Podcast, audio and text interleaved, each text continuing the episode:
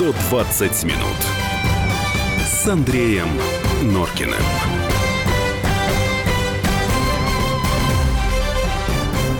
Восемнадцать пять. Начинается отчет 120 минут в эфире «Комсомольской правды». Андрей Норкин здесь в студии. Здрасте. И Юлия Норкина тоже в студии.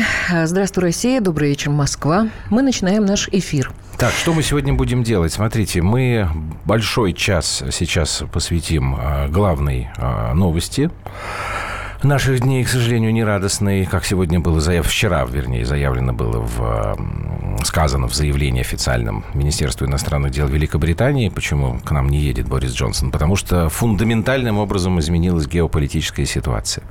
Значит, этой теме мы посвятим час, потом еще 30 минут. Э, у вас будет возможность э, позвонить нам в прямой эфир и поговорить с нашим гостем. А гость у нас сегодня руководитель Центра стратегических исследований религии и политики современного мира, журналист Максим Шевченко. Максим Леонидович, здрасте. Здравствуйте. Вот, я только напомню, что WhatsApp и Viber работают в течение всего эфира. Плюс 7 967 200 ровно 9702. Эти вопросы вы можете присылать. Мы их будем зачитывать. А прямой эфир для вас, уважаемые слушатели, сделаем чуть позже. Норкины вы однофамильцы, что ли? А то, конечно. Вот уже такой Мы вопрос. просто соседи. Ну, поехали. Так, ну что, я начну как э, совершеннейший обыватель, и э, вопрос будет совершенно простой, который звучит и в метро, и э, где-то на кухнях. И в эфире. И в эфире. Простой человек задается вопросом, зачем мы туда полезли, в Сирию? Вот, собственно говоря, С этого попробуем с начать. этого попробуем начать, Максим. Ну, мы тогда полезли, потому что мы оттуда не вылезли. Слава тебе, Господи. Когда в 90-е годы ельцинский режим, пришедший к власти на территории бывшего Советского Союза, на одной из ее частей под названием Российской Федерации, разламывал и разрушал все, что было наработано на протяжении столетий и Российской империей, и Советским Союзом, в частности, международные связи, э, союзные отношения на Ближнем Востоке, в мире, в Европе, то Сирию все-таки Министерство иностранных дел, и я уверен, что это заслуги Евгения Максимовича Пермакова в первую очередь, который, безусловно, отвечал и в Институте Востоковедения, и всей своей жизнью за ближневосточное направление, имев прекрасные личные отношения со всеми лидерами всех движений э, Ближнего Востока, и имея возможность с ними лично общаться, что написал прекрасно в своей книге, в нескольких своих книгах. Так вот, благодаря этому позиция России, Советского Союза и России как правопреемника Советского Союза в отношении Ближнего Востока хоть и была поколеблена, безусловно, но осталась эм, на таких принципиальных позициях, несмотря на жуткое давление, которое на Примакова э, шло в начале 90-х, и, да и мы помним, честно говоря, и вторую половину. С чьей стороны? Ну, со стороны тех, кто тогда в России захватил власть и кто требовал только односторонней политики в России по отношению к США, к союзникам США, к Израилю, например, полного разрыва с палестинским движением э, сопротивления, полного разрыва с Сирией. И дав- давление шло страшное. Но Максим российский Леонидович, мир... извините, я вас перебью, Да. потому что знаете, что вам скажут сейчас? И, собственно, уже говорят. Да это не наше дело. Ну, может быть, во- вообще политика, Вот это может, надо- вообще политика... Те люди, которые считают, что их дело просто сидеть на кухне и ждать зарплаты, те пускай и не слушают радио Они- «Комсомольская правда» и не читают газету Максим, «Комсомольская они правда», которая имеют, является... Максим, они имеют на это право. Конечно, имеют. Я признаю, вот, вот вы понимаете, Андрей, вы же меня знаете, я, Я даже последовательный либерал. На ты с тобой Да, общаюсь. вот я, давай так, я последовательный либерал, я за каждым человеком признаю право на его взгляды и на его жизнь. Но если ты выбираешь кухню, тогда предоставь тем, кто воспринимает Россию как великую державу с огромной ответственностью исторической и мировой за свои 192 народа, за другие народы, за партнеров, за Ну, а союзников. в чем наша этому пути. ответственность? Вот наша ответственность Объясняю. была Я и бы есть даже по-другому спросила, а в чем выгода этих отношений Ладно, объясняю э, тогда России просто. и Сирии? Объясняю просто. Простой Ближний вопрос. Восток – это место, где формируются мировые деньги. Вот большая часть мировых денег формируется на Ближнем Востоке. А В нефтяных странах залива где самая дешевая в мире нефть, самая дешевая, и поэтому самые дешевые деньги в тех странах, куда эта нефть уходит. Там формируется цена мирового нефтяного рынка, И поэтому присутствие на Ближнем Востоке для тех стран, которые хотят хоть как-то влиять на конъюнктуру мирового нефтегазового рынка, на мой взгляд, это обязательные условия. Как мы знаем, бюджет Российской Федерации во многом зависит от нефтегазовой конъюнктуры.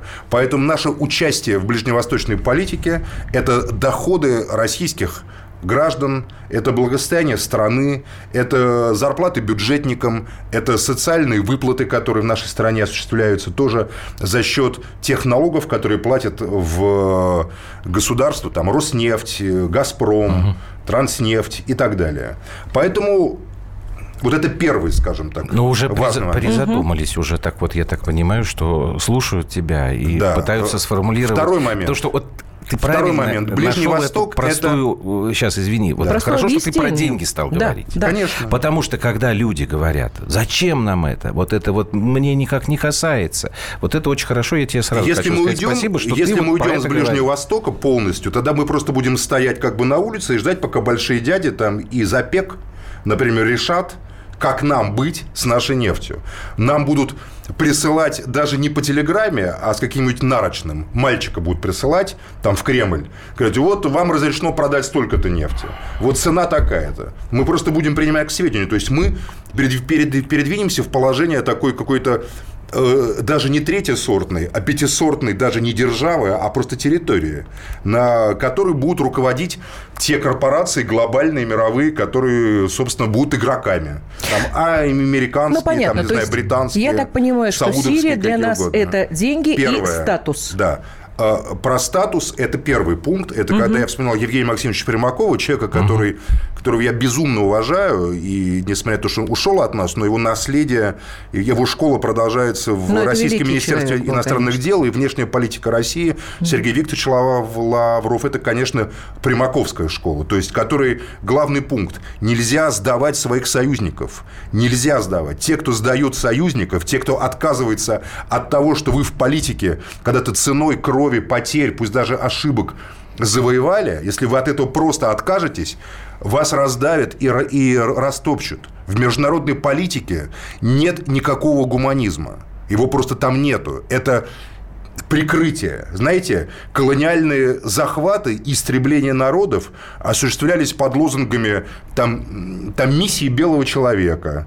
И, или, допустим, там борьбы, там, не знаю, с, с экстремизмом или борьбы там и еще там с чем-то. Ну, а на самом деле просто история. империалистические колониальные угу. захваты. Поэтому если вы не будете сильными, если вы не поставите в какой-то момент барьер, если вы не поймете, что не нельзя отдавать просто так то, что ваши предки завоевали, получили, добыли мирными договорами, либо войной, нельзя отдавать просто вот так вот, потому что это сиюминутно хочется там Козыреву, или хочется там Березовскому, или Ходорковскому, или Ельцину, или еще кому-то, э, то тогда, ну, в интересах своих, безусловно, а не в интересах народа, то тогда вы просто исчезнете как народ и как нация. Это статус. Второе – это деньги, нефть. Третье – Ближний Восток – это Суэцкий канал, это кратчайший мировой транспортный путь и Средиземное море. Если Россия, страна, которая сегодня не присутствует в Средиземноморском бассейне, который объединяет в себе Европу, то есть самый экономически развитый регион э, скажем так, нашего полушария, да, восточного полушария. Если западный мы считаем это Америка, безусловно, США более развитые э, государства, чем весь Европейский Союз вместе взятый, на мой взгляд. Но Европа, Ближний Восток – Северная Африка. То есть сырьевые ресурсы, территории сырья, Ближний Восток, Северная Африка, и территории современных высоких технологий. Если вы там не присутствуете, то вы просто становитесь периферийной, далекой такой державой, и вы отличаетесь от Верхней Вольты, или там, ну, при всем уважении к Верхней Вольте, или там как да она теперь важно, называется, да. Буркина-Фасо, Буркина по-моему. Да. да. Давайте сейчас, Максим, я ну, прошу прощения. Только территории да. ядерным оружием. Прервемся угу. на полторы минуты. Максим Шевченко сегодня в программе «120 минут». 120 минут с Андреем Норкиным.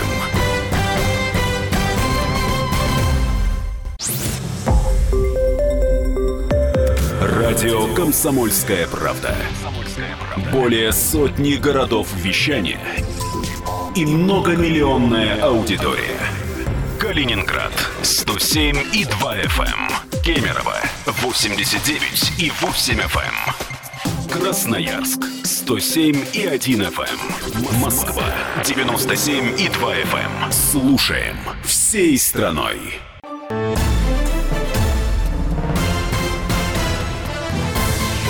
«120 минут» с Андреем Норкиным.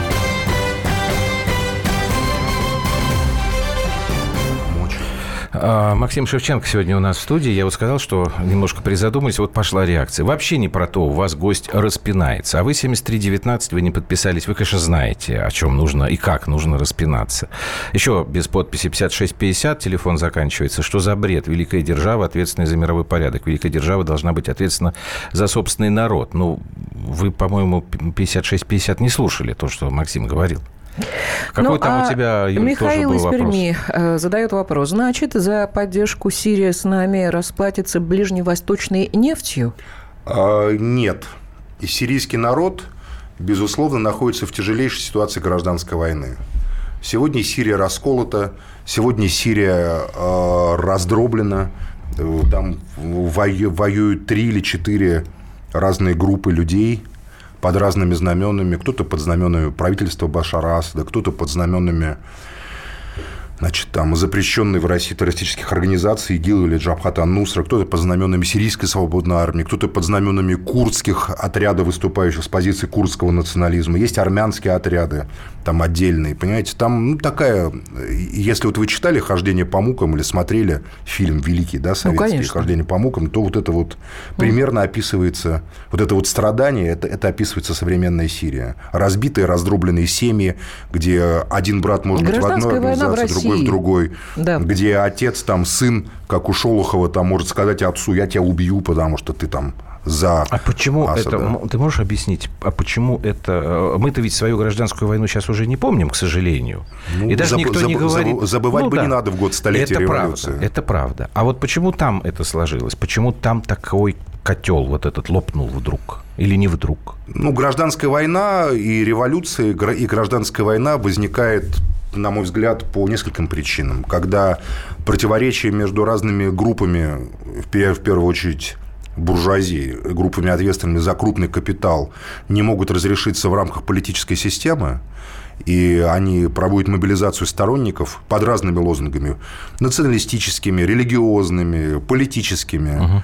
Там, э, но все равно в итоге лежит, в основе всего лежит конфликт капитала и тех групп, которые этот капитал держат.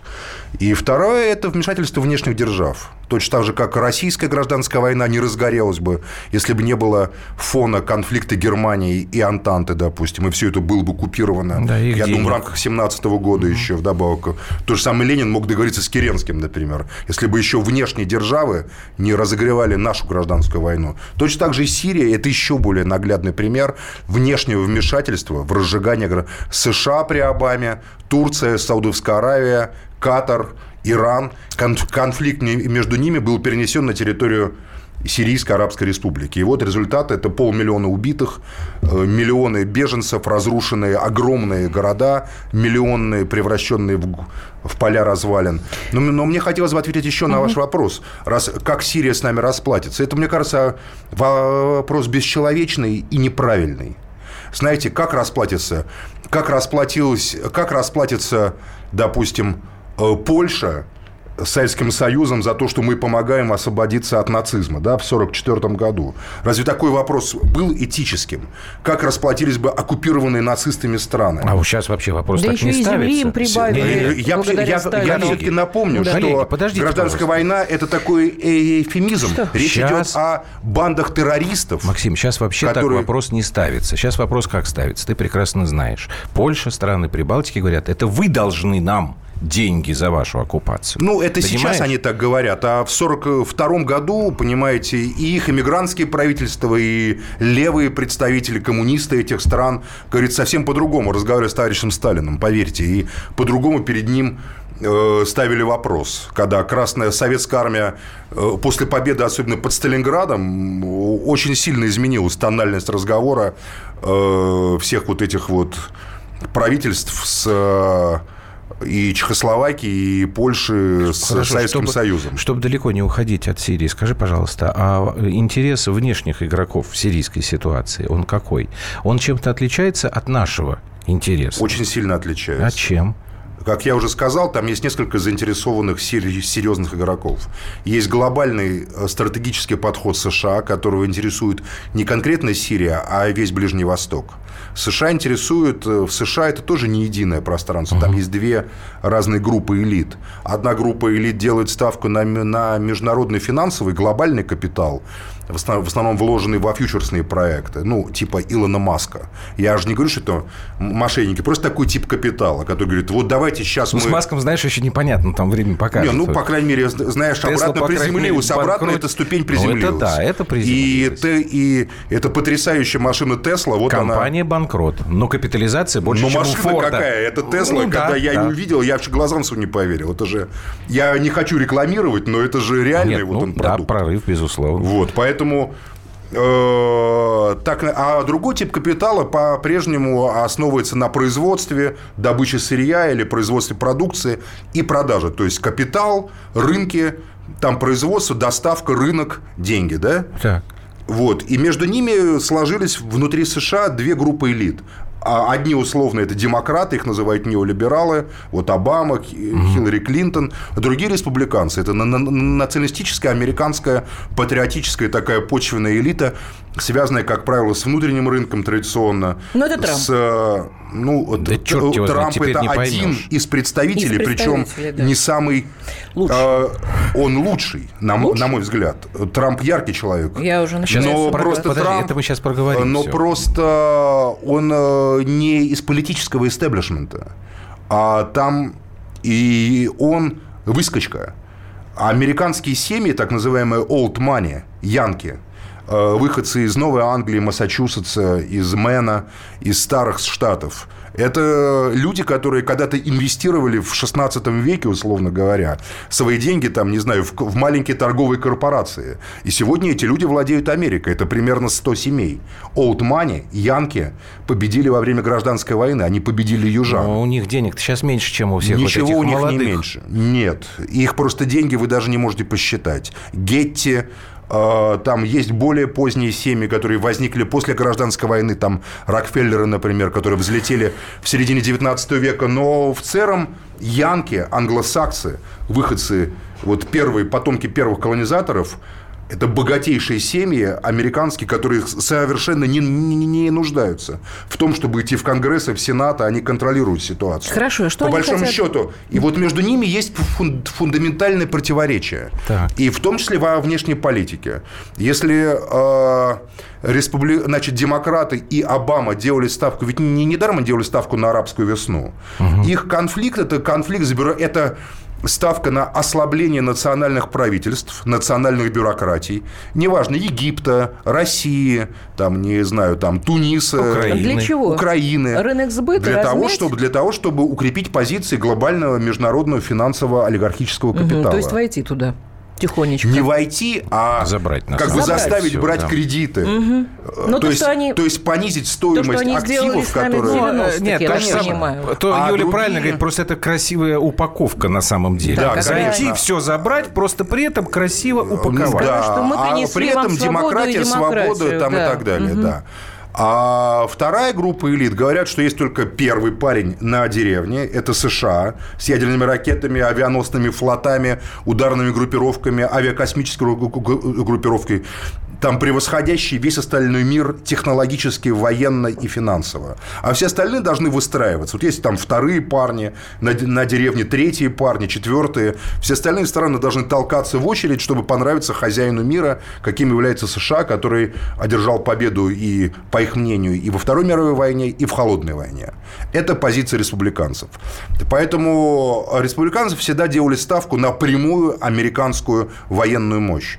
Поэтому прямое вторжение американской армии всегда было при республиканцах. При Бушах вторгаются в Ирак, а американцы. Ну, подожди, При а Юго- Трампе американцы Максим. наносят удар по Не, подожди, Сирии. подожди, а Югославия? Секундочку. Это демократы. Заметьте, да. это делалось руками. Боснийцы убивали хорватов, хорваты сербов, а американские самолеты угу. поддерживали демократию. То есть ты имеешь в виду, что там сверху, не было прямого вот именно Распыляя такого. ответственность еще Хорошо, с НАТО, понял, да. условно угу. говоря. Бушу НАТО было не надо, чтобы вторгнуться в Ирак.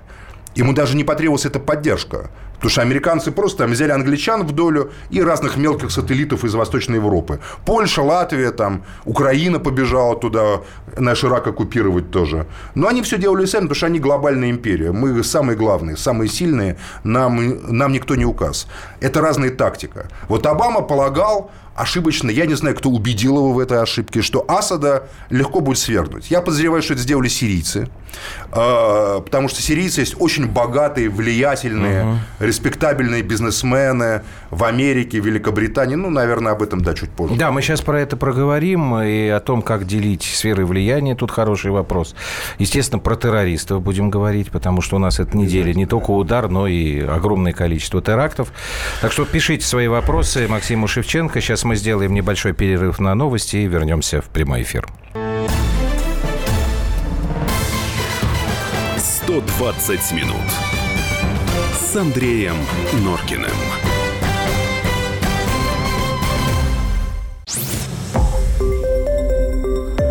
Радио «Комсомольская правда». Более сотни городов вещания и многомиллионная аудитория – Керчь 103 и 6 FM. Эм. Севастополь 107 и 7 FM. Эм. Симферополь 107 и 8 FM. Эм. Москва 97 и 2 FM. Слушаем всей страной.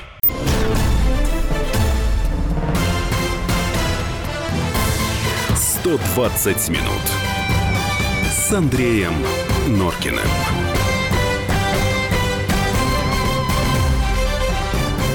Ну что же, 18 часов 32 минуты, программа «120 минут». А у нас сегодня в гостях Максим Шевченко, руководитель Центра стратегических исследований религии и политики современного мира. А, мы накапливаем ваши вопросы. 8 800 297 02. Это прямой эфир. Мы сразу после 7 часов дадим вам возможность с Максимом Леонардовичем поговорить. Вот. Ну, а сейчас Вайбер и WhatsApp плюс 7 967 200 ровно 9702.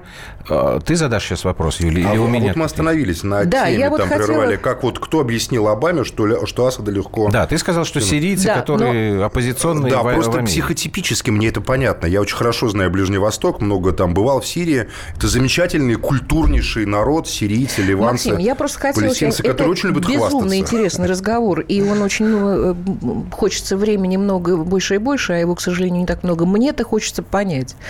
У них-то какой... Что э, э, что они хотят добиться сейчас? Растащить Сирию так же, как они растащили ну, Югославию в свое время, и прибрать да. нефтяные э, все эти истории к ручкам э, и Сирия, свои условия. Сирия имеет две составляющих, скажем так, земную, как и как это ни странно прозвучит, небесную. Сирия одна из важнейших мистических территорий в истории человечества. Если вы не верите в Бога, считайте символических. Э, Дамаск – древнейший город на Земле. Древнейший. Дамаск и Хомс – два самых древних города. Эм, на территории Сирии проходила, вот, условно говоря, вся, на территории Шама. Шам – это, значит, страна семитов, Сим. То есть, это часть Ирака, Сирия, Ливан, современный Израиль, Палестина. Это Шам. Э, вся вот древнейшая история библейская, кораническая, то есть, вот все эти события были именно там.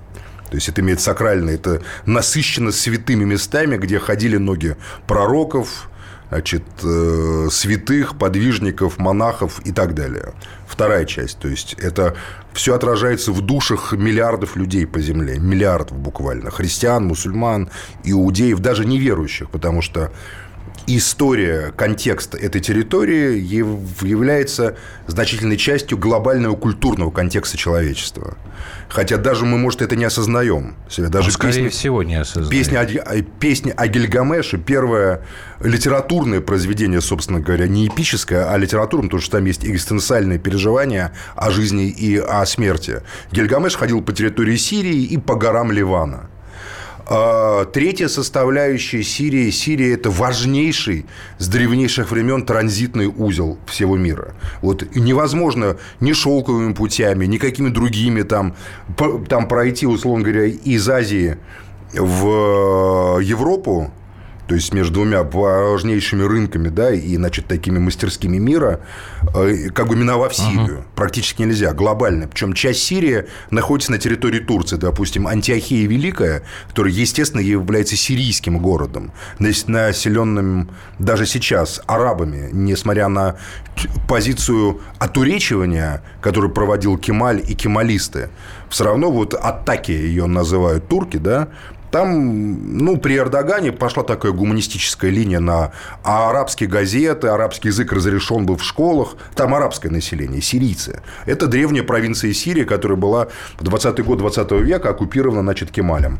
А, ну и так далее. То есть Сирия это важнейшее по всем, это там и нефть, нефтяные запасы, транзиты, кратчайший путь из э, Персидского залива в Европу, это не гнать танкеры в обход Йемена воюющего через Суэцкий канал, ага. где потенциально всегда есть конфликт между арабами и израильтянами. А это просто вот провести трубу не очень длинную, условно говоря, от Кувейта до там Латаки. О чем китайцы сейчас на самом деле очень много говорят про вот это. Да, конечно, потому что Китай руками России, руками Ирана осуществляет вот смотри, эту глобальную вот с учетом, стратегию. С учетом тоже. всех тех факторов, которые ты сейчас назвал, они действительно абсолютно глобальные. И вот задают вопрос тебе. А можно ли тогда договориться о сферах влияния в Сирии? Невозможно. Называют страны США, Саудская Турция. В 1945 году получилось. Нет, в 1945 году это получилось на развалинах Европы, извиняюсь, когда Ну, наверное, наш жизнь... слушатель считает, что тут до развалин тоже недалеко. Э, в 1945 году цена, которую человечество заплатило за Потсдам и за Ялту, это 50 миллионов человек, 50 миллионов жизней. Сейчас, боюсь, мы не уложимся при современном оружии в 50 миллионов, поэтому я бы не да, хотел бы, поболее, чтобы мы доходили говоря. до таких договоренностей. Хорошо, а почему невозможно договориться? А, потому что это конфронтация. Я считаю, что нельзя договориться, но можно достичь такого статус-кво, при котором борьба будет принимать цивилизованные формы. Всегда будет глобальная конфронтация, всегда будет борьба за сферы влияния, всегда будет потрясание оружием или э, слащавыми миролюбивыми речами введение в заблуждение противника. Всегда ты будешь обещать противнику мир, благо, э, благолепие или упрекать его в недостаточном там, отношении, условно говоря, там, к оппозиции там, или к неграм да, вот у вас оппозицию угнетает, а у, а у вас зато там негров линчуют, да, всегда это будет, всегда будет глобальная конкуренция э, держав, э, национальных центров, значит, капитала, буржуазии, там, не знаю, глобальных центров капитала. Это будет всегда, и в этой борьбе надо к ней адекватно относиться. Надо понимать, что Но... если вы не делаете напряжение и не участвуете в этой борьбе, вы являетесь не субъектом этой борьбы, угу. а объектом, который будут делить и оккупировать. Да, у вас будут гауляйтеры, у вас будут там группенфюреры, которые будут приходить к вам в школы, где вы будете учиться до четвертого класса с портретами фюрера, освободителя белорусского или русского народа. Помните великий фильм Элема Климова и «Иди смотри». «Иди смотри», там, да. там этот плакат, помните, Гитлер освободитель, да? Да. Вот э, Гитлер... Знаешь, вот у меня... Вот это все на... и будет, если вы не субъект истории. На минувшей неделе э, в программе «Место встречи» на НТВ вот э, один из гостей, он как раз и сказал, что у него праздник а, Первый праздник у него был, когда началось вторжение американцев в Ирак, а вот сейчас вот второй праздник в жизни, и он как раз, значит, разопьет бутылочку вина. И я ему пытался вот как раз так как-то возражать. Я говорю, что, мол, вы как раз из тех, кто хлебом солью, видимо, будет встречать тех, кто придет к вам. Ну, это есть Такая точка зрения. Хорошо, это эмоции. Да, это, это, это не эмоции. Это человек Нет, из тех, я могу сказать, что Россия свободная страна, демократическая страна, при всех наших недостатках в виде коррупции, Нет, там, не знаю, еще чего-то. Но подожди, в целом подожди секунду, у нас Юрий, возможны подожди. такие диалоги, возможны такие это, дискуссии. Смотрите, Представляете, если бы кто-то в Америке сказал на ток-шоу по, допустим, по Fox News, что я разопью бутылочку вина, если сейчас вот в, в какой-то ну, стране да. пойдут убивать кого-то там, да? Я думаю, был бы скандал э, Но общеамериканского я, уровня. Я объясню, в чем логика этих людей, которые так говорят. Да. Они же всегда, вот ты говоришь, нужно адекватно вести эту борьбу. У них аргумент следующий, или вернее контраргумент, наверное. Мы, Россия, мы одни. Нас никто не поддерживает. Кто нас поддерживает? Ну и называют там Боливия, которая выступила вот сейчас в Совете. Уже немало. А это не, не считается. Ну, поскольку это не Европа, да, они считают, что это а такие В Европе Швеция, страны, ну, вот это тоже не считается, потому что это одна страна. Абсолютно не обращать Вот поэтому внимания. у меня и возникает вопрос. А как Кто же... нас поддерживает? Нет, как вести эту борьбу адекватно? Ну... Ты имеешь в виду внутри? Нет, я Борьбу с чем? С тем, что люди вот... не так понимают? Нет, нет, нет, нет, нет, нет. Я сейчас говорю про с страну, людьми мы разговариваем, обсуждаем, людьми, да, у нас спорим, дискутируем, да. Там, мы сердимся, вот миримся и так далее. Я говорю именно про государство. Вот Максим начал с того, что объяснял нашим слушателям наш интерес. Потом интерес другой стороны. Я задал вопрос от слушателя, и Максим Я говорит, объясню, Андрей, договориться как, как бы... Да, я вот да. и хочу от тебя. В политике, как это банальная фраза, нет друзей, есть общие интересы. Это опять-таки подход Евгения Максимовича Примакова, который защитил традиционную дипломатию и интересы нашей страны в те годы, когда все было против него. Э, вот, в частности, он пытался исследовать общие интересы Китайской Народной Республики, полтора миллиарда человек, Республики Индия, там больше миллиарда человек, и находил общие интересы. Поэтому возник ШОС, поэтому возникли э, разного рода иные ассоциации там двухстороннего, трехстороннего диалога и сотрудничества. Поэтому Индия закупает российское вооружение, поэтому Китай является нашим партнером. Поэтому сказать, что большая часть человечества не с нами, хотя я уже назвал две страны, общей численностью порядка 2,5 миллиардов человек, которые не то чтобы с нами, и вот я не могу сказать, что Китай и Индия наши союзники, да, но по ряду принципиальных вопросов они нас поддерживают. В частности, они, безусловно, э, не хотят, у нас есть общий интерес с ними, они не хотят быть объектами неоколонизации западного мира не хотят. Это не в интересах их наций, их, их сложных обществ, там, китайского или индийского, как и российского. Это многосоставные, многонациональные общества, сложнейшие там системы экономические, социальные, информационные и, и так далее. Они не хотят быть мировой периферией последнего уровня. А, каждая нация, каждая система заинтересована в поднятии своего статуса, в том числе политическая государственная система. Я назвал только близлежащие к нам страны. Кроме этого, я считаю, у нас есть общие интересы с рядом государств постсоветского пространства, что очень важно. С Казахстаном, Пусть кому-то Казахстан не нравится, там кажется, ну вот, что это такое, там, кочевое. Нет, казахский народ – это благородный народ. А, Нурсултан Назарбаев в тяжелейшей ситуации многонационального раскола сохранил единую страну. При, при этом я считаю, что несмотря на там ряд нюансов, но он очень разумно обеспечивает, в том числе национальный баланс, учитывая специфику казахского народа, его там приверженность к семьям, там, ага. к, к кланам там, и так далее. Казахстан – это государство один из крупнейших экспортеров нефти и газа. Это, это наш союзник. Наш союзник – Белоруссия. Кому-то кажется смешно, кто, что, что такое Белоруссия. Белоруссия – это государство, на территории которого находятся системы ПРО наши, на территории которого находятся крупнейшие военные базы российские, и которая выдвинута напрямую в Европу просто в Европу. Поэтому э, нравится Лукашенко вам или не нравится Лукашенко, с точки зрения геополитики, Белоруссия – это важнейший наш союзник, которым Европа ничего не может поделать. Я считаю, что в Латинской Америке у нас есть серьезные союзники, которые испытывают трудности, ну и Колумбия испытывала трудности, будучи союзником США, Венесуэла испытывает трудности, Боливия, Венесуэла, Эквадор – Э, в разное э, время приходят там Никарагуа, в Бразилии. Там сегодня вот союзники, те, кто имел с нами диалог, проиграли выборы. В следующий выбор они выиграют опять ага. социалисты. Я уверен просто в этом. Есть в Европе политические партии, которые выступают за адекватный диалог с Россией. Мягко Поэтому говоря, считать, что да. мы находимся в осаде и в одиночестве, это убогий взгляд тоталитарных неолибералов. Я не хочу их называть либералами, потому что либералом для меня был Герцен, например. Ну, Там, это, это испортили. Понимаете, который человек широких взглядов, конечно, который мог сомневаться согласен. в своей правоте. А эти люди, как чучхе какое-то современное, неолиберальное, они не сомневаются в своей правоте. Вот они выступают Максим, Максим Шевченко в программе «120 минут» в эфире радио «Комсомольская правда». После маленькой паузы мы продолжим.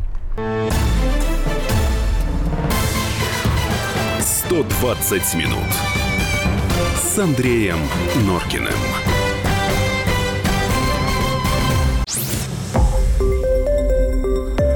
Радио «Комсомольская правда». Более сотни городов вещания и многомиллионная аудитория. Хабаровск 88 и 3 FM. Эм. Челябинск 95 и 3 FM. Эм. Барнаул 106 и 8 FM. Эм. Москва 97 и 2 FM. Слушаем всей страной.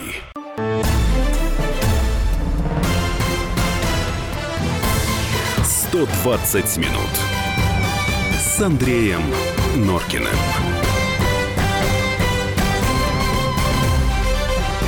18.47. Андрей Юлия Норкин и Максим Шевченко у нас в гостях. Добрый вечер. Так, ты хотела дальше да, вернуться я напомню, к Сирии. наш студийный номер телефона 8 Да пока не надо его, сейчас мы его через 10 минут включим. 9702, на всякий случай, э, вдруг кому-то уже захочется задать вопрос. Я-то хочу понять вот еще что. Опять же, обывательская история.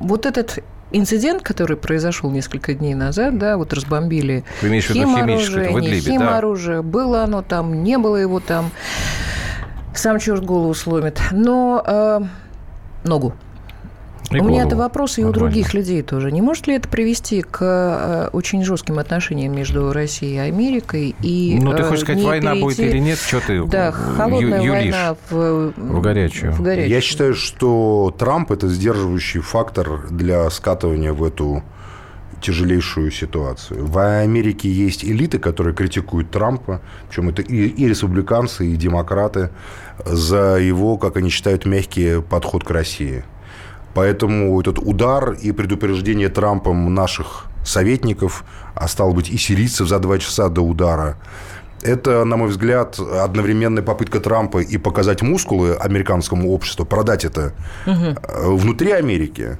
и одновременно сделать это так, чтобы Россия не восприняла это как акт агрессии, как акт войны против себя. Хотя, естественно, в политике надо говорить не то, что он есть на самом деле. Поэтому Владимир Владимирович Путин сказал, это акт агрессии. Угу. Но не против России, а против Сирии. Правда ведь он сказал? Да. Конечно. Вот. А это не одно и то же, что против ну, России. Конечно, с другой стороны... Знаете, акт агрессии против Сирии, как бы это плохо, но все-таки это не мировая война. Тот же самый а, а, господин Рен Пол, который в Конгресс в американский входит, он сказал, что каким бы ужасным человеком ни был Асад, какие бы преступления он ни совершал, безопасности США атака в Идлибе никакой угрозы не представляла. Тем более, что совершенно не доказано, а, что вот, это Асад Тем более, что совершенно... Но тогда у меня возникает вопрос, а зачем они сейчас отправляют э, ударную группу морскую к Корее. Значит, корейцы 15 числа, насколько я понимаю, будут опять пускать ракеты свои, потому что у них будет день рождения Ким Ир Сена. Там что-то 105 лет, что ли, я уж не помню.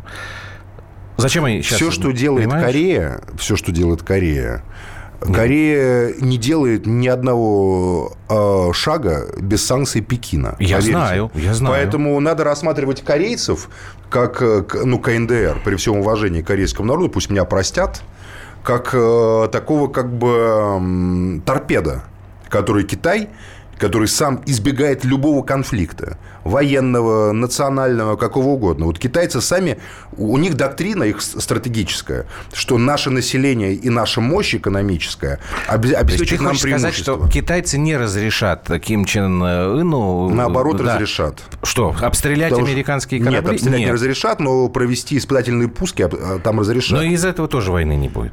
А, Я пытаюсь вот Война с Кореей – это война с Китаем. Я а не, война с Китаем я не, думаю, что а американцы, это вот надо так рассматривать. То есть удар по Северной Корее обязательно повлечет Тогда Слушайте, ребята, войну Китая, поэтому... Женщина, подожди, ты уже два раза поэтому... говорила, что ты бабский обывательский в политике, в политике демонстрация, в политике демонстрация является всегда одним из способов давление на оппонента и принуждение его к занятию позиции, демонстрации силы. Знаете, когда демонстрация силы уже не работает, тогда начинается, к сожалению, сила. Как сказал Клаузовец, война есть продолжение политики иными способами. Но, слава богу, когда у вас есть там Агадирский... Вот Первой мировой войне предшествовали Агадирский инцидент, там какой-нибудь еще инцидент, казус Белли, помните, там в Марокко там где-то еще было, там все выражали озабоченность, но, по крайней мере, газом Хорошо. друг друга не травили. Хорошо. А вот вот когда уже Я тебе а, озабоченность перестала работать, стали травить газами Максим, миллионы людей. Я тебе друг, если уж ты про казус Белли говоришь. Да. А теракты, которые сейчас вот на этой неделе практически каждый день, слава богу, там в Берлине, в Осло смогли предотвратить. Вот это не может быть вот этими э, предваряющими какими-то инцидентами. Это чудовищный терроризм, это чудовищный инструмент глобальной войны в современном мире. Безусловно, есть террористы, психопаты, ублюдки, убийцы, которые полагают для себя возможным, эм, не знаю, э, сна- снарядить живую бомбу, отправить ее в метро или давить автомобилем людей на улицах просто.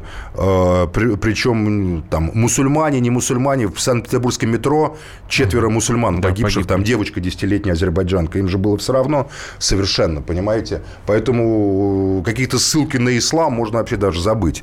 Вот эти психопатические группы, они манипулируются кем-то, кто, естественно, сам не пойдет взрывать и сам не объявляет вам войну. Это же вот раньше надо было там прислать канонерку, она обстреляла, условно говоря, ваш там порт, Кронштадт. Это война. А сейчас это гибридная война. Он говорит, я, терроризм – это зло, говорит человек, или там какое-то государство, которое этих террористов, собственно говоря, и манипуляционным образом направляет. Вот, допустим, в Швеции, да, это ответ шведам, я считаю, на то, что шведские врачи без грачей... Без э, без границ, без границ, да. за права человека э, врачи без грачей. Смешно Ну, правильно, потому что белые каски, ты хочешь сказать. Да, там- врачи без там границ за права человека грачи. заявили, Да. что э, в Идлибе не было Зарина. И проанализировали вот эти видео, которые И они оттуда были. потребовали их мгновенно, мгновенно психопат и ублюдок давят людей в Стокгольме. Швеции показывают, несмотря на то, что вы нейтральные и никого не бомбите, вы не защищены. У вас будет ужас и отчаяние. А а что такое теракт? Теракт понижает котировки акций. Теракт э, создает нестабильность в обществе, помимо того, что гибнут люди еще. пр- Правильно? Вот Россия. Смотрите, принципиальная позиция Путина. Вот в приезд Путина в Петербурге, э, приезд, значит, в предвыборный год в родном городе Путина ублюдки взрывают в метро, значит, бомбы гибнут, значит, там россияне и гости нашей страны, да, значит, про- достаточно простые люди. Но это сигнал же власти. Вы не контролируете ситуацию. Ситуация нестабильна. Мы можем всю вашу страну подвергнуть хаосу. Всю. И не надо посылать самолетов. И не надо посылать ракетами стрелять, понимаете? Не Сирия. Достаточно найти десяток психопатов, обработать их, как это показано в фильме «Родина», между прочим. Гениальный сериал, где вся технология работы спецслужб с психопатами и террористов показана. Помните, как его в первой части мотивируют? Ты ка- какой когда именно имеешь вариант? Наш, русский, Нет, ну, конечно, не наш, не израильский, а американский, Ну, и первый был израильский. Нет, это все, это все прикладные вещи. Я американские имею в виду.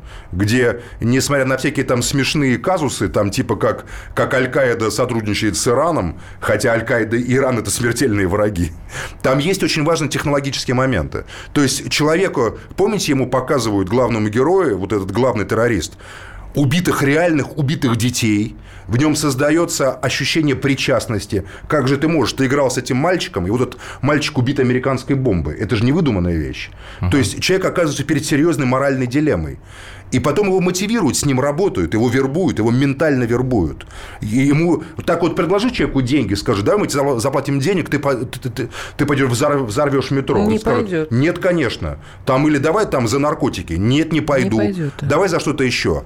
А вот вербовка с залезанием в мозги, с психотропными средствами еще, которые человека, ведь сейчас есть такие химические вещества, которые просто вам стакан воды дают, и вы вдруг неожиданно подписываете контракт, Да, понимаете, ну, который вам не давно выгоден уже такая был, да? штуковина известна. Хотя никто на вас не давил, с вами вежливо разговаривают, вас подталкивают. Опытная психологическая, психическая манипуляция. Так создаются террористические фанатики, убийцы вот эти вот. Им кажется, что они умирают ради каких-то священных идеалов, Ну, если а на это- самом А деле они являются банальными томогавками, а просто противодействие ходящими и есть, говорящими.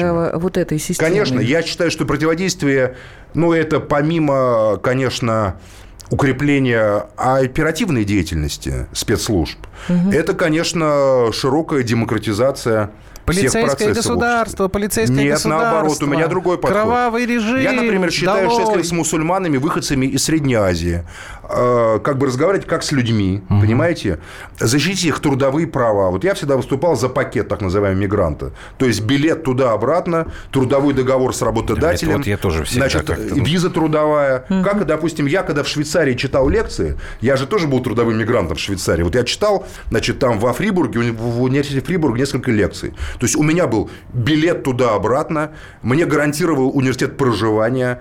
С гонорара, который я получил, я знаешь, платил налоги швейцарскому государству. Но тетю, дядю, племянников, бабушку ты не я привозил не с собой. Вот Конечно, это, вот, это надо да. четко совершенно. Если люди получают это гражданство... отслеживать нужно, конечно, вообще соблюдение. Нет, нет это не должны быть законы. Это законодательно. Законы. Просто при наличии миллионов людей, находящихся за рамками закона, естественно, они станут э, пространством для вербовки. Yeah. Там социальное Но недовольство. Не поле зрения, серьезно. понятное дело. И да не в этом даже дело, что в поле зрения. Нет, э, для того, чтобы Потому они угнетенной массой людей. Конечно, надо изначально исправить историю с законом. И тут я с Максимом абсолютно согласен. Так, дорогие радиослушатели, а, готовьтесь. 8 800 200 ровно 9702. Это студийный номер телефона. Прямо сейчас, после новостей, мы вам дадим возможность задать вопросы Максиму Шевченко. Еще раз напоминаю, руководитель Центра стратегических исследований религии и политики современного мира. У нас сегодня в программе 120 минут еще на полчаса останется. Обсудить любую новость можно с нами на страницах радио «Комсомольская правда» в Твиттере, Фейсбуке, ВКонтакте и Одноклассниках. 120 минут с Андреем Норкиным.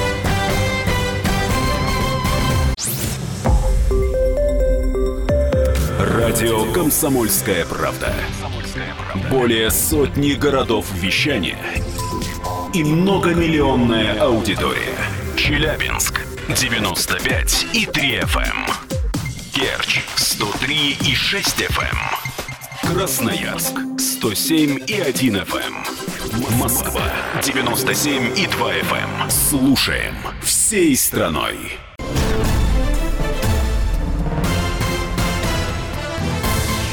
120 минут с Андреем Норкиным.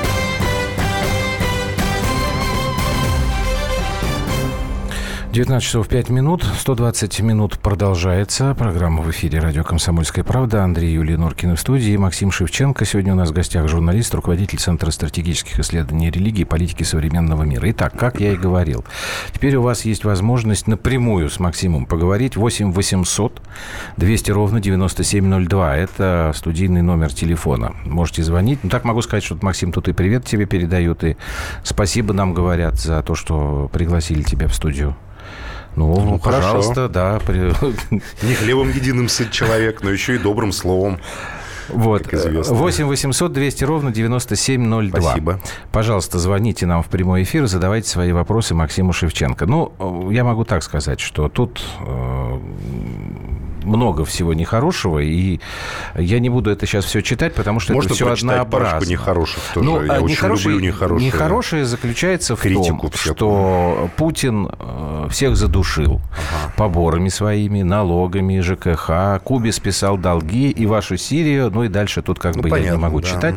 Ну, это то, что, про что ты говорил в начале. Ну, это не нехорошее, это хорошее. Значит, у людей есть точка зрения, возможность высказывать точку зрения. Ну, это хорошо. хорошо. Ну, значит, в прямом эфире это не просто какой-то безымянный поросенок, а который вот нас... лежит и молча хрюкает, да, а... а человек, который аргументированно, ясно недоволен правительством. Давайте это Антон, хорошее Антона послушаем. Да? Да? Антон, вы недовольны правительством? Здравствуйте. Здрасте. Ну, у меня немножко другой вопрос. Давайте.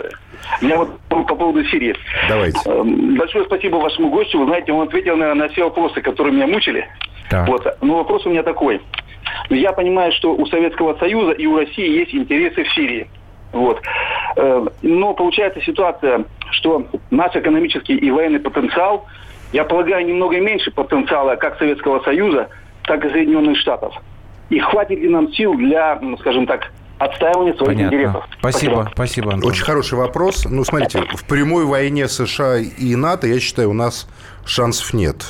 Если не считать ядерную войну, это, естественно, взаимное уничтожение, а не шанс, но вот войны про которую мы там смотрели фильмы и, и по которой читали, ну, как, там, такой, танковые да. армии, угу. там в этой войне сейчас мы не можем противостоять Но США. Сейчас, и, сейчас и не будет такой войны. Да, поэтому мы, мы ведем, как и положено государству, большому, с большим спектром интересов, сложную политику, где-то сила, где-то мягкость, где-то уступки, где-то, где давление. А вот подождите, где-то а вот, хитрость. А вот такая война, Поэтому которая... здесь то же А самое. мы должны наращивать, Максим? Вот Конечно, безусловно. Нет, я считаю, ты. что совершенствование Нет, не погоди, наших, Андрей. я Да, считаю, что совершенствование наших вооруженных сил. Причем вот я вот я сейчас вернулся, я хочу вам рассказать одну важную еще Угу. вещь. Я вернулся из Нижневартовска. Угу. Там, значит, закончилась акция "Арктический десант" которую организует год за годом Александр Анатольевич Петерман, один из руководителей Союза десантников России. Угу. В этом году вместе с ним ходили бойцы спецподразделений в Арктике. Вот как раз это совпало с тем, что Игорь Иванович Сечин открыл в море Лаптевых, вы знаете, Роснефть, станцию бурения. Угу. Арктика – это богатейшие запасы 21-22 века. Когда вам говорят, что это не имеет значения, что там вот ветряными мельницами вы, условно говоря, в 20 и в 21 веке закроете все энергии энергопотребления в Голландии может быть, да, но в Китае и в России, и в США это, это точно так не будет. Поэтому вот создание, допустим, арктических войск специального назначения, людей, которые могли бы работать в ситуации полюса, тундры, перемещаться там, создание современных информационных войск, радиоэлектронной борьбы современной. Это не праздный вопрос, Андрей. Это Я безопасность. Говорю, это очень Если у вас хорошая современная армия, с вами очень, будет считаться. Да, очень многие псевдолибералы главным козырем сейчас э, Не дурят, надо сверкать на меня глазами. дурят Я не людей псевдолиберал. тем, что вот Я с тобой не смотрите, спорю. вам нечего есть. Андрей настоящий либерал, а а мы, совсем Так, не а мы не наращиваем да. наш военный потенциал. Да я не спорю, только я говорю про ребята, Просто вот я другое. могу сказать, если мы не будем конечно. наращивать э, наш военный потенциал, то за вас будут Хорошо. есть там Согласен Ходорковский, абсолютно. Березовский Абсолютно и все согласен. остальные, понимаете? Абсолютно А вы есть согласен. не будете. Вспомните 96-й год. Абсолютно согласен. Я Вот хотел про другое спросить. Понятно, что не будет никакой прямой войны. А не прямая, так как было во Вьетнаме. А так как непрямая было будет в. Анголе, в Никарагуа. Обязательно. Вот Сирия И это аналог обой- Вьетнама. Все сейчас. обойдется? Ну, Вьетнам же не, не привел к столкновению Не привел, держав. да. Вьетнам привел к Парижским соглашениям. Правда, ценой этого были жизни 5 миллионов Да. вьетнамцев и почти 30 лет э, чередующейся перманентной войны во Вьетнаме там с Ну, Францией. наши Давайте тоже, еще слушатели наши. Ну, так или иначе, я. Ну, понятно. я думаю, что и сирийский конфликт приведет к какому-то консенсусу, скорее 8 всего. 800 200 ровно 9702. И Михаил у нас в прямом эфире. Добрый вечер. Ваш вопрос. А, Здравствуйте, добрый вечер. У меня вот такой вопрос. А, Политическая борьба идет в том числе и в плоскости законотворчества. И в последнее время создается впечатление, что практически э, на, у нас и во многих странах э, уже свод законов напоминает некую религию. В особенности, если вспомнить один фильм, где говорилось, что все мы должны стать рабами закона. Вот вопрос э, к вашему гостю. Считает, есть ли какой-то, э, так сказать, законотворческий э, путь выхода из этого тупика? Потому что уже сейчас, когда законы пишут юристы для юристов, которые на этом зарабатывают деньги, это уже очень здорово напоминает некую религию. Хорошо, Михаил, спасибо. Сейчас попробуем. Великолепный вопрос, сложный, умный. Приятно, что у вас такая аудитория. Я не хочу говорить комп- комплименты, просто в самую суть этот, этот вопрос ударил. Да, современное общество, развитое демократическое, это общество процедура. А любая процедура имеет тенденцию к э, убюрокрачиванию самой себя. За бюрократию даже и- так, я, наверное. я специально употребил убюрокрачиванию, как вот, зна- знаете, усложнению максимальному такому, да, то есть э, по неволе возникает, ведь любая процедура, она на самом деле связана с человеческими ин- интересами, живыми людьми, да, вот самые простые вещи сегодня разрешаются в суде. Но суды архаичны, они старые суды. Вещи, которые можно, какие-то конфликты бытовые, социальные, гражданские, имущественные, которые, казалось бы, можно было бы разрешить не многомесячными тяжбами, которыми перегружены суды, а гораздо быстрее. За несколько часов. Да, они все равно об- вот обрушиваются на эту юридическую систему. И, и государство, конечно, порождает огромное количество бюрократии, юридической бюрократии, бюрократии, обслуживающей юридическую Это- бюрократию это и так плохо? далее. Это и неплохо, не хорошо, это Просто... современная функция современного государства. Я, не, ну например... Ну, подожди, это плохо?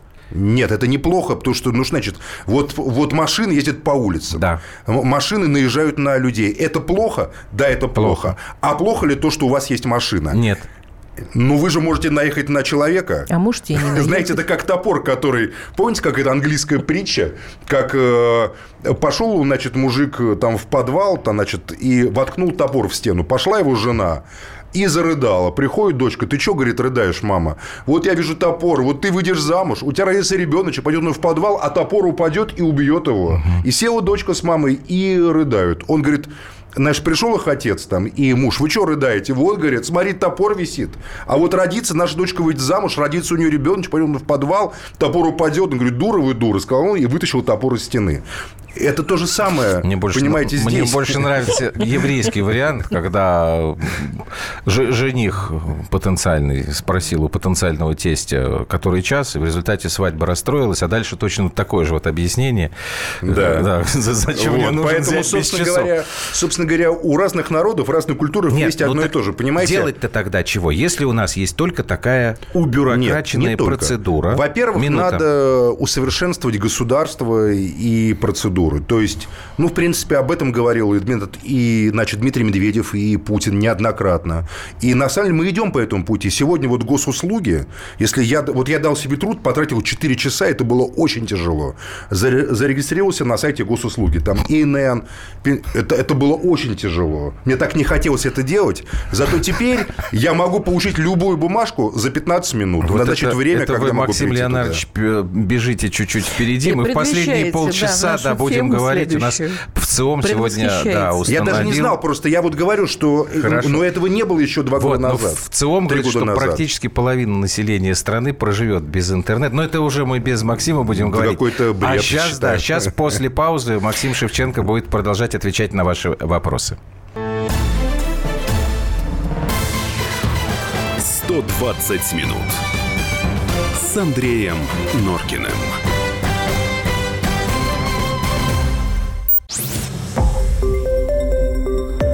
Радио «Комсомольская правда». Более сотни городов вещания и многомиллионная аудитория. Хабаровск 88 и 3 FM. Эм. Тюмень 99 и 6 FM. Эм. Кемерово 89 и 8 FM. Эм. Москва 97 и 2 FM. Слушаем всей страной.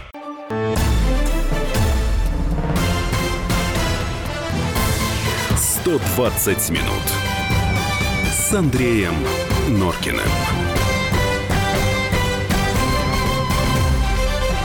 8 800 200 ровно 9702. 12 минут у нас еще остается для разговора с Максимом Шиченко. Звоните, пожалуйста, наш студийный номер телефона, задавайте свои вопросы руководителю Центра стратегических исследований религии и политики современного мира и нашему коллеге-журналисту. Я хотел бы закончить вот вопрос Михаила. Да. То есть он говорит о том, что процедура становится религией. Но религия – это на самом деле то, что существует в вашем сознании.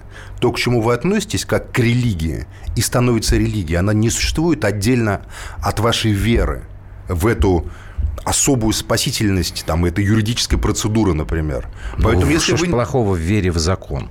Нет. Понимаешь? Вера в закон и религия – это разные вещи. Я понимаю, я понимаю. Закон и процедура разные, – это разные вещи. Процедура – это состязательная конкуренция, да. где есть адвокаты, согласен. прокуроры угу. и так далее, которые могут манипулировать угу. вами в своих интересах. Да. А закон, он, ведь он же э, сам по себе не как говорится, он существует не относительно вас. Спрашивают, что ж ты 4 часа делал для регистрации. Ну, потому что вот я тоже... Я искал, а я сейчас скажу, я, не, там, я искал свой ИНН, пенсионное, медицинское, мы вводил какие-то бесконечные безалаберные. цифры какие-то Ростислав, там. Ростислав, в эфире, мы вас да. слушаем. Ростислав, добрый вечер. Костя, да. Я внимательно слушал гостя в прошлом часе. Я хочу ответить по поводу Беларуси и по поводу работы российского МИДа. Давайте. Давайте. До, до встречи Путина и Лукашенко отношения с официальным Минском были, как в пародии Сергея Пенкина, уже имел Волгу, а не 5 тысяч долгу, которых ты должен уже 15 лет. А уже 7 апреля Лукашенко заявил в Минске, я сказал, оплатите нам перевооружение белорусской армии. Неужели Максим Леонардович одобряет такое беззастенчивое использование Лукашенко момент 3 апреля, А что касается МИДа, вы знаете, я как-то в Германии через помощника депутата Бундестага передал письмо, жалобу министру иностранных дел Германии, там жалоба на посольство Германии в Москве. А здесь я слышал, что депутатов в и вообще их ход запрещен на седьмой этаж, где сидит Лавров. Седьмой, седьмой, седьмой, Все понятно, спасибо. Нет, понятно, понятно. Ростислав, спасибо. Ну, я ответим. не могу сказать, что наша процедура близка к совершенству. Она далека от совершенства. В России, да, это место, э, страна, где статус человека до сих пор э, определяет его такое небожительство во многом, понимаете? А, Сергей Викторович Лавров сам по себе человек достаточно там веселый. Но представляете, если все депутаты к министру ходили бы на седьмой этаж. Я бы тоже, честно говоря, да. Э, вот мы сейчас находимся в студии, сюда тоже, знаете ли, с улицы не может зайти любой человек. Я, я тоже думаю, что депутатам ограничен вход на радиостанцию «Комсомольская правда». Это было бы проблематично. Да, так, а что по, касается по приглашению люди его вот этих вот ну, Я считаю, что Беларусь имеет право отстаивать свои национальные интересы, и власть Беларуси имеет право торговаться. Вот на этом стоит политика. Ну, а перевооружение России, белорусской армии в наших интересах. Э, я полагаю, что белорусская армия является составляющей частью общей системы безопасности Российской Федерации, безусловно. Это западный рубеж, западный барьер. На территории Беларуси находятся и тренировочные центры, в том числе значит, старые центры ГРУ еще, которые никто не, не Ну, я так понимаю, что Ростислав имел в виду, и что нам из-за этого теперь прощать все батькины фортили, что ли, вот эти? Не, ну все прощать не надо, просто политика, она же ведь не бывает линейная, она бывает многосоставляющая. Здесь вы обсуждаете калий, здесь вы обсуждаете цены на газ, здесь вы обсуждаете армию, здесь вы обсуждаете таможенные пошлины. Все это сложная система. Если вы берете что-то отдельно, вы скажете, ну, понятно, по газу мы не договоримся. А вы э, возьмите военное партнерство.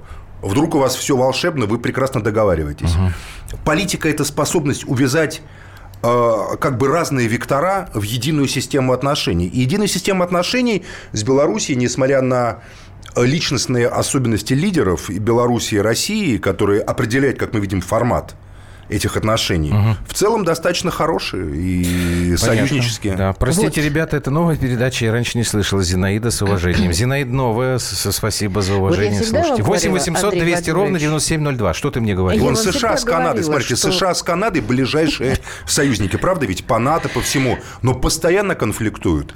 По, по таможне, экономически Великое и так далее. искусство Но ведь союзники общаться же. и договариваться. Это надо безусловно. учиться, дорогие мои. Так. Но, не, но это дама, не главное договориться. Главное договориться при соблюдении своего интереса. Конечно. Так это самое сложное. Так, вот, так это есть политика. Так это есть политика. Так для этого политика. надо учиться. Так, тихо, тихо слушательницу давайте выведем. Здрасте. Татьяна. Алло, а, да, здравствуйте. Вы здравствуйте. Здравствуйте, здравствуйте Татьяна. Я хотела бы вот о чем поговорить. Вот о фильме все-таки Навального непонятно. Чего Навального непонятно? О, о фильме, фильме Навального, о, фильме о Медведеве. Угу. А, так, Скажите, какой у вас каков вопрос? ответ Медведева-то? Мы так и не услышали? Нет, почему? Компот, ответ Медведева компот, мы услышали. Что там было, какие-то бумажки. Ну, там ответ-то ни о чем. Компот Расследование-то будет бумажки. как вообще-то? Вот, как это все правда вопрос. или нет? Хорошо, все, вот Максима услышал. Да, хороший вопрос. Вопрос отличный. Да, я считаю, что мне все равно снял это Навальный, Иванов, Петров, Сидоров. Э, это посмотрело не, 10 миллионов. Больше 10 миллионов ну, человек. Я последние помню. Я считаю, что это сильная журналистская работа. Так я к этому и отношусь. Э, блоги и социальные сферы – это место, где презентуются в том числе журналистские расследования. И мне, конечно, хотелось бы, чтобы человек, глава правительства, политик Дмитрий Анатольевич Медведев, которому были адресованы эти обвинения, их прокомментировал. Меня не устраивает слово «компот», «бумажки» и непонятно кто. Там совершенно конкретно называются фонды, имена, фамилии, суммы, указываются объекты недвижимости. И какой-то лепет э, ну, в ответ на это, честно говоря, э, мне кажется, не, не несколько странным. Можно было бы... Э, вот там, знаете, человек, у которого судимость написал – так у Солженицына вообще срок был. Понимаете, 10 лет за антисоветскую деятельность. Что ну, же мы теперь архипелаг ГУЛАГ и все остальные его работы, как нам обустроить Россию, как, как говорится, всерьез воспринимать не будем, что ли? А Федор Михайлович Достоевский за терроризм э, на каторге сидел. И ну, что а теперь? Теперь романы Достоевского. Сразу? Максим, а что в прокуратуру А прокуратура, не, не пожалуйста, у вас не, публикация, не публикация. Эти док... Нет, надо если вы при публикации, если прошу, вы провести... Ничего, не, ничего подобного. Закон о СМИ говорит о другом. Так. Если вы во время публикации материала говорите, прошу считать данную публикацию заявлением в прокуратуру, она обязана угу. по сообщению вами фактов коррупции... Это то, о чем Максим говорил раньше, про разницу между да. законом и процедурой. Конечно. 8 800 200 ровно 9702. Евгений, наверное, еще услышу, успеем услышать вас. Да, мы, вы в эфире. Евгений. Евгений, говорите, пожалуйста. Евгений, не шипите. Ш, не хочет Евгений. Давайте кого-то еще, если у нас... Тут у нас пару минут. 8 800 200 ровно 9702. Так, чего тут поаккуратнее с Беларусью, а то Украину получим, пишут Да нам. не, ладно, не надо на нас пугать. Давайте еще про инопланетян. Что за эксперт? В Украине был конфликт Бред элит, какой-то. который привел, собственно говоря, к этой так. войне гражданской. Сергей, в Беларуси никакого конфликта да. элит Сергей, нет. говорите, Андрей, пожалуйста. Да, Здрасте. Да, вы в эфире. А, Макси... А, Андрей и Максим, здравствуйте. Да, здравствуйте. А, мне такой вопрос. В новостях недавно я услышал, какой-то еще один мажор по торговому центру а, на Феррари проехался. Да. Ну, люди перепуганные в связи с осуществившими терактами. Я хотел бы узнать, как вы считаете, вот на законодательном уровне можно вот э, данные такие проступки приравнять к, к терроризму? Спасибо. Максим. Ну, я считаю, терроризм это все-таки то, что производится в политических целях. Я просто полагаю, что в Уголовном кодексе есть достаточно серьезные наказания за подобные провинности, за э, въезд в торговый центр на любой машине, хоть на там копейки Жигули, хоть на Феррари, правда ведь? Но почему-то, если вы въедете на копейки, вас обязательно накажут. Если вы въедете на Феррари, то сначала выяснят, откуда у вас Феррари, кто ваш папа, дядя, дедушка, знакомый папы, там и так далее. И стоит ли вас наказывать, или можно просто пожурить? И поэтому мне кажется, что да, золотая молодежь э, детишки нашей крупной олигархической, бюрократической буржуазии должны понимать, что они должны, могут быть наказаны так же, как и все остальные люди. Э, знаете, мы часто критикуем Сталина, и есть за что. Но я напомню, что сын Хрущева погиб в бою сын Сталина погиб в плену, не предав родины.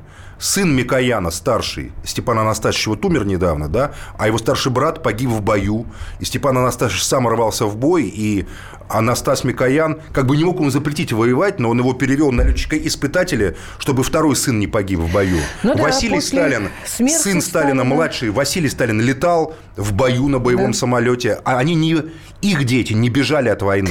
А после смерти Сталина сколько у него в шкафу? Три Френча, по-моему? Ну, это ну, там у него были там. другие минусы, очень серьезные, Нет, понимаете? Я виду, Но дело не в этом. Дело были. просто в том, что в России сегодня не должно быть неприкасаемых не только среди губернаторов, но и среди челяди и детишек вот все эти знати, которые себя возомнило боярами и аристократами вот новой страны. Так вот Максим закона. Шевченко, руководитель Центра стратегических исследований религии и политики современного мира, заканчивает наше сегодняшнее да? Да, общение, хотя начинали с Сирии. Вот видите, как все взаимосвязано-то в мире. А закончили Сталиным. Ну, а почему нет? Так, 8 800 200 ровно 9702, прямой эфир. После маленькой паузы продолжим. У нас еще будет одна тема на последние полчаса. Максим, Максим спасибо, спасибо большое. До свидания. До свидания. 120 минут с Андреем Норкиным.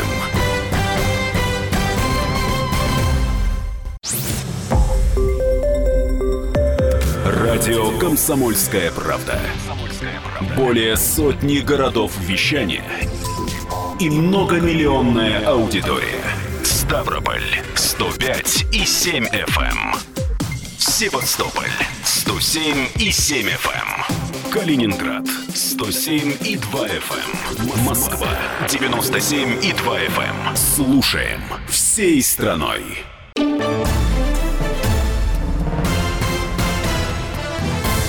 120 минут с Андреем Норкиным.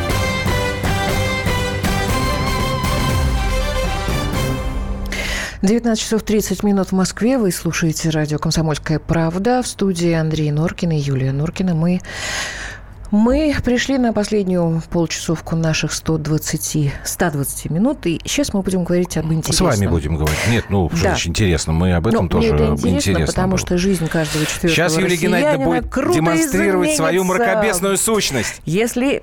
Ну, подожди, пожалуйста. Ну, конечно, а как же? Я сначала. Давай. Жизнь каждого четвертого россиянина круто изменится, если интернет исчезнет навсегда, показывают данные ежедневного опроса в ЦИОМ Ну и что? «Спутник».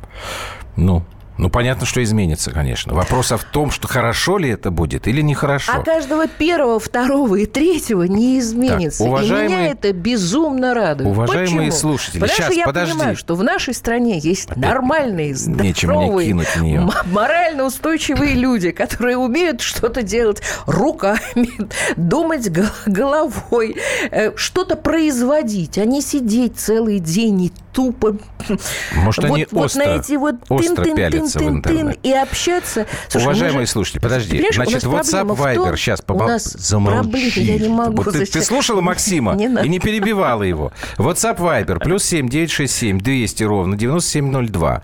Пишите нам, пожалуйста, что вы думаете по этому поводу. Потому что по результатам опросов ЦИОМ 47% российских граждан сказали, что, ну, в общем-то, им по барабану, есть интернет или нет. Они без него прекрасно проживут. К этим 47% явно относится Юлия Норкина. Правильно я тебя понимаю? Ну, так вот теперь ты говори. Что ты уткнулась в интернет? Нет, Тупо. сначала, сначала он меня обругает. Да, я же Так, сказал, я что тебе ты будешь скажу. мракобесничать. Значит, смотри. Э, Более половины граждан используют сеть для общения с друзьями и близкими. 64% в качестве источника новостей. Т -т -т -т -т. Я хочу Так. говорить по поводу общения с друзьями и близкими. Вот, вот. Сегодня ехала и думала, черт возьми. Может быть, поэтому мы перестали как-то э, находить... э, Общий язык? Э, мы, на, мы перестали находить слова, глядя друг другу в глаза. Ты никогда не замечал, что по э. Вайберу, по сетям, по проще. телефону гораздо проще общаться, Ну, чем когда перед тобой стоит человек и ты. И ты видишь, какие чувства ты вызываешь в нем тем или иным словом. Еще вторая история. Общение с близкими. Вот какое общение с близкими можно заменить?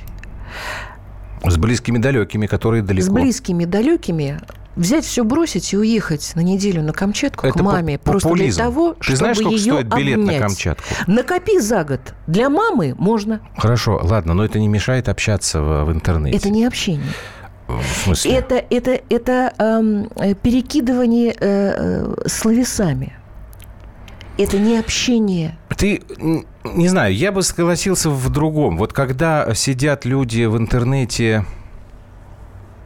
Хотя нет, ну что тут спорить? Когда действительно тупо сидят там в какие-нибудь игры, тут даже и Ты помнишь, спорить-то нечего. э, э, вот общение... Ты помнишь, ну, когда интернетные ребята встречаются вдруг где-нибудь в пивном баре? Ну, была у нас такая история, да, не один раз. Ну, э, создается какой- какой-то круг, круг Это на общения. форумы вы еще, уже- когда на ТВ-6, что ли? Да-да-да, Ну. общаются год, два, три, ребята, давайте встретимся. Мы встречаемся. И дико странная история возникает, потому не что... Ну, практически. Это психологически тяжело. Потому что, когда ты не видишь Ну, так, человека может быть, и не это и чувствуешь хорошо. его Может быть, это хорошо. плохо, потому Андрей что Владимирович, интернет это дает тебе плохо. возможность. э, Интернет дает тебе тогда возможность э, избегать вот своих каких-то комплексов, понимаешь? Вот ты, у тебя прыщи на Интернет роже, дает у меня тебе, прыщи не на дает роже. тебе А это- возможность избавляться от своих комплексов. Вот в чем дело. Вот не нам пишут, дает. э, без подписи, но 9260 последние цифры номера, занимаюсь бизнесом. И без интернета это крах, сам по себе презираю онлайн-жизнь за живую настоящую сущность. Но это скорее твой Нет, какой-то. что касается работы, апологет. бога ради. э, Хотя, хотя меня безумно Вот раздражает вот эта Александр. история, когда э, э, ученикам говорят, так, вы пишете доклад, по интер- в интернете все найдете. А, ну Э, это Дети да. перестали, э, Думать, вообще перестали уметь работать с книгой. С книгой. Это катастрофа. Поэтому я, э, не знаю, мне кажется, что я права. Нет, э, в чем-то права, в чем-то нет.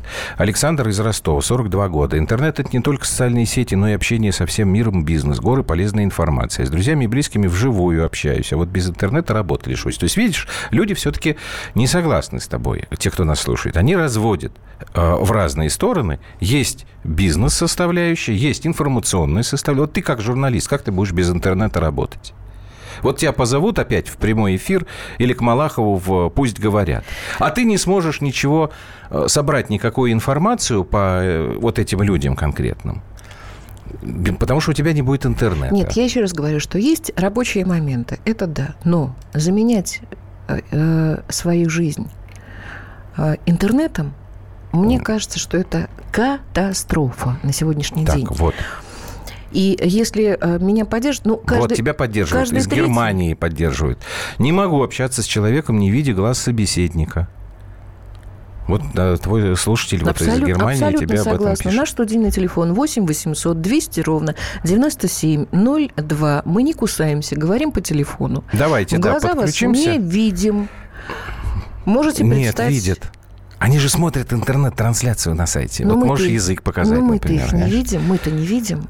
Представьте, а тебе высоким, вот, голубоглазым вот тебе нравится, блондином. Тебе нравится э, вот интернет-трансляция? Вот тебя показывает. Я на нее как бы не обращаю Да внимания. я на нее тоже уже не тоже обращаю не внимания, потому что мне было интересно разговаривать э, с Максимом Леонардовичем.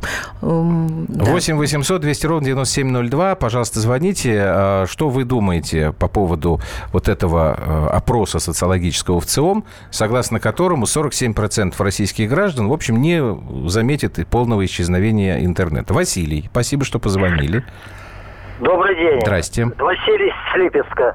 В общем, мне седьмой десяток, и я интернетом пользуюсь только для того, чтобы получить какую-то информацию, нужную именно для меня. Я ни с ним, ни с кем не общаюсь. Когда посадить лук, как отремонтировать машину, как залить масло. Вот эти технические вопросы меня больше всего интересуют. Я залезаю в интернет, нахожу ответы на них. И, и Ганечкину, на...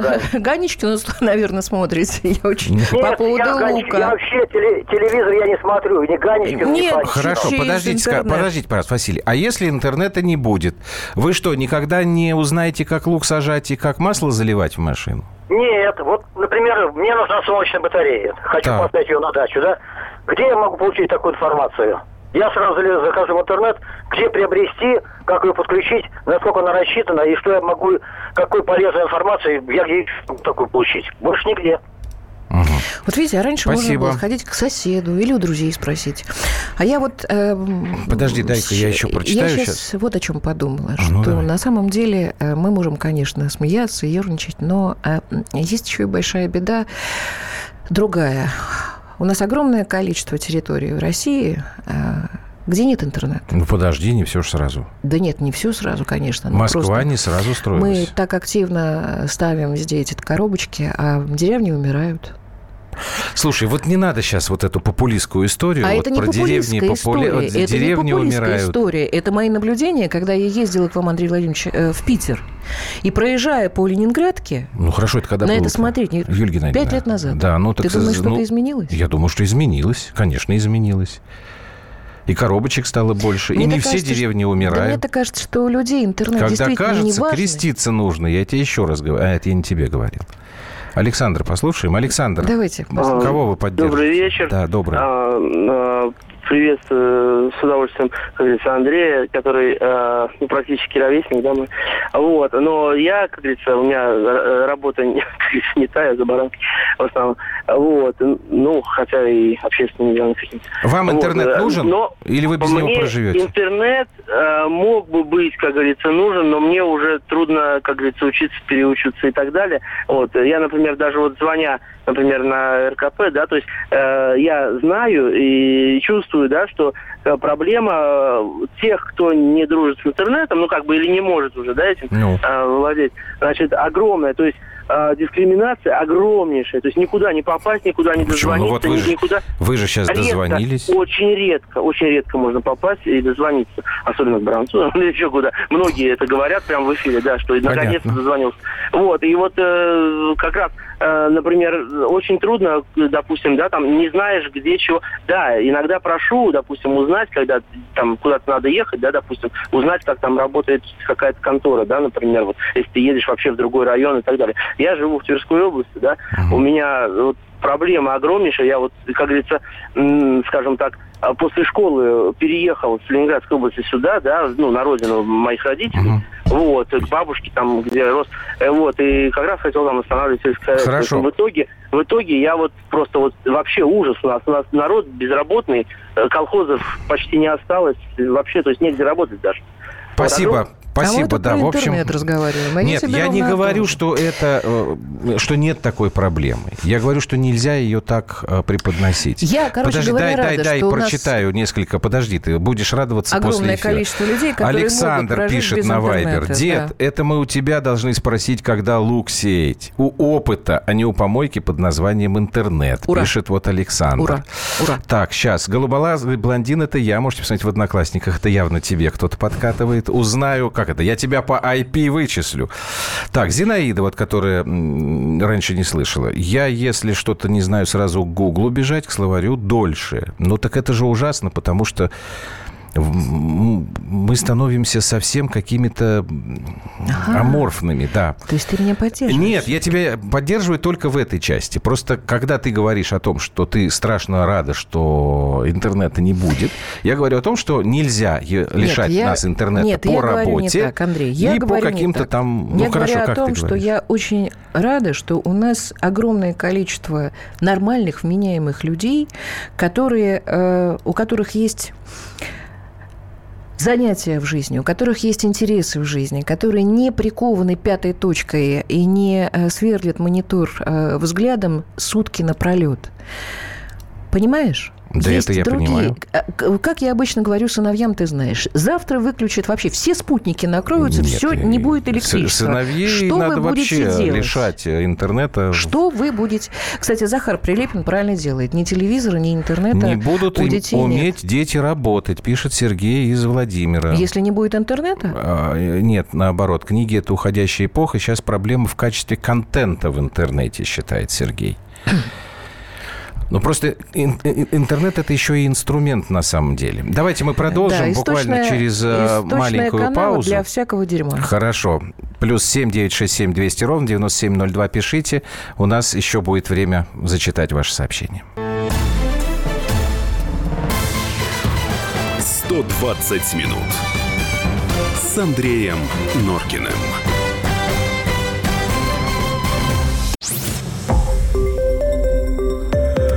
Радио «Комсомольская правда».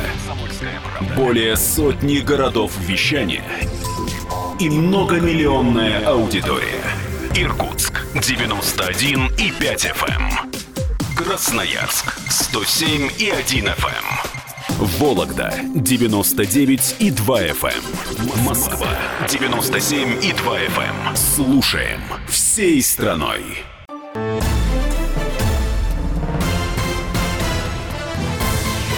«120 минут» с Андреем Норкиным.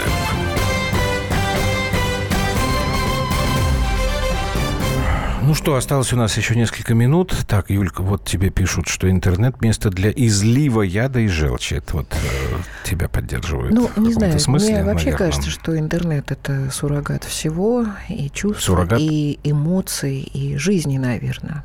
Я почему-то вспомнила замечательный фильм «Шерлок Холмс и доктор Ватсон». Это наши Так. отечественные фильмы. Там есть фрагментик. а, Доктор Ватсон говорит замечательные слова Холмсу. Можно нам послушать? Как ужасно было бы жить в мире, где не с кем было бы поговорить о поэзии, о живописи, о политике.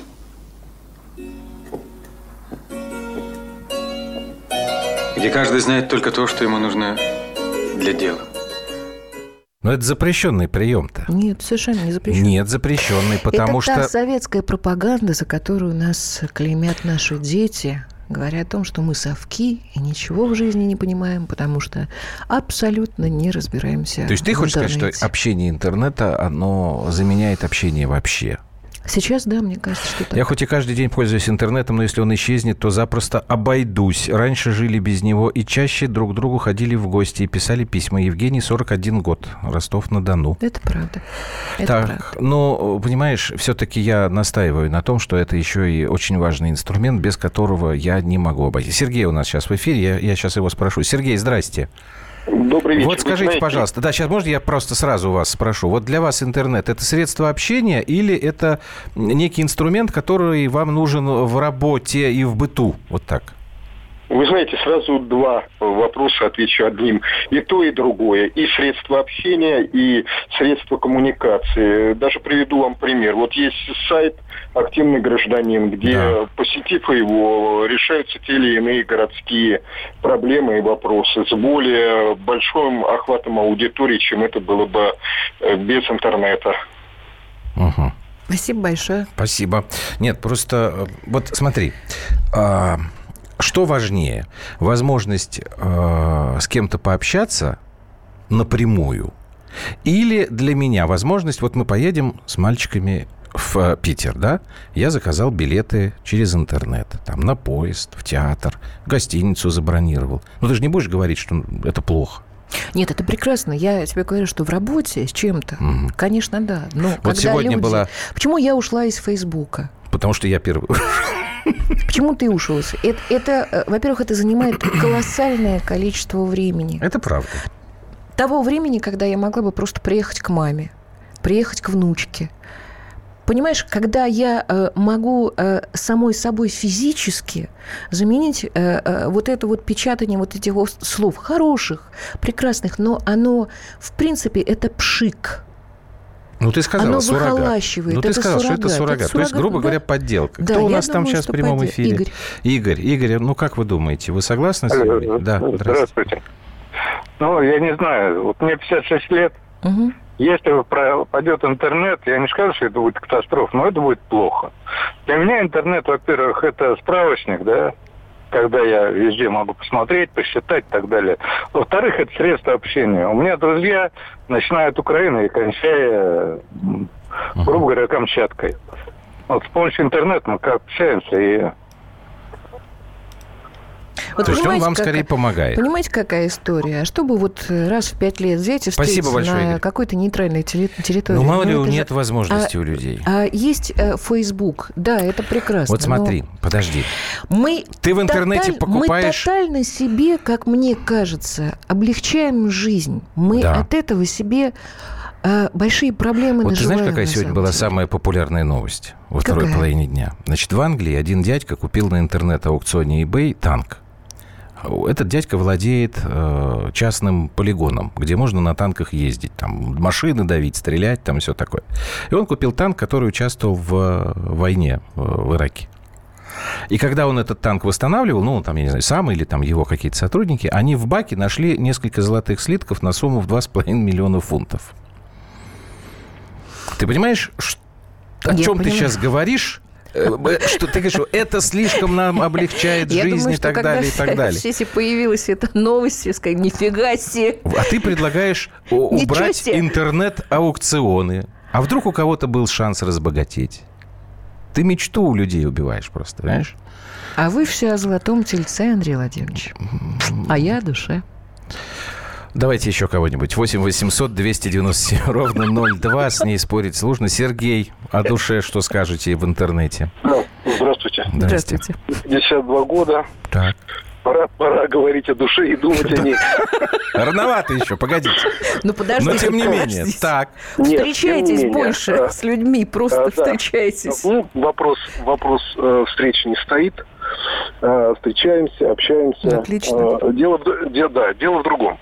Э, во-первых, это технологии новые. Да? Ну, без вы них сейчас, никуда, понятно. Вы, да. Вы сейчас готовы отказаться от поездов, машин и всего прочего? Нет, конечно.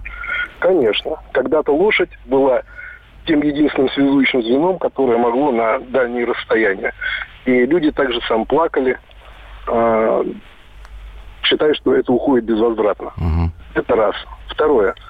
Э, я согласен с вами, что э, особая приверженность молодежи именно к интернету – это зло. Ага. Но как, как развести одно с другим, я не знаю, наверное, надо... Все, у нас время заканчивается. Спасибо что вам нужно, большое. Наверное... Ну, все, у нас время вышло уже. Главное, главное понимание этого. Я на самом деле не буду с тобой спорить, потому что если справочник, как, как говорят, станов... как развести, не знаю, надо думать. Не знаю. Вот для начала, для начала надо это понимать. Если у нас справочник действительно становится а, Библией, это нехорошо. Что-то мы не то делаем. Если у нас книгу, учебник заменяет просто возможность взять и щелкнуть в интернет, ни о чем не думая, это плохо, как калькулятор счет в уме заменил. Понимаете, я думаю, что здесь эта проблема а, существует, ее все понимают. Вот, а что касается этого танка, извини, я не могу не вспомнить, раз уж я про него говорил. Я так понимаю, что это на самом деле был не наш танк все-таки, а китайский. А, которые у иракцев забрали, так Type 60, 69. Это я не знаю, вот, но это был китайский танк, а от китайского танка, а можно нам, да, можно ожидать всего чего угодно. Вот песенка группы Крематорий, которая сейчас уже в эфире зазвучала, она как раз об этом и говорит. Дорогие друзья, обсудить любую новость можно с нами на страницах радио «Комсомольская правда» в Твиттере, Фейсбуке, ВКонтакте и Одноклассниках. Это Юлия Норкина. Это я. А это Андрей Норкин, это я. Программа «120 минут». Мы с вами до завтра прощаемся. До а сейчас завтра, до завтра. дослушайте друг прекрасную песенку про китайский танк. Пока-пока-пока. Пока.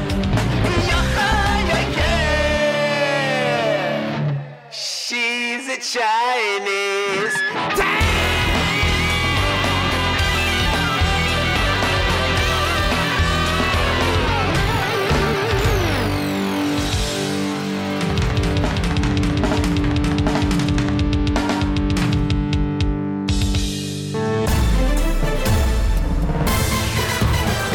«120 минут» с Андреем Норкиным.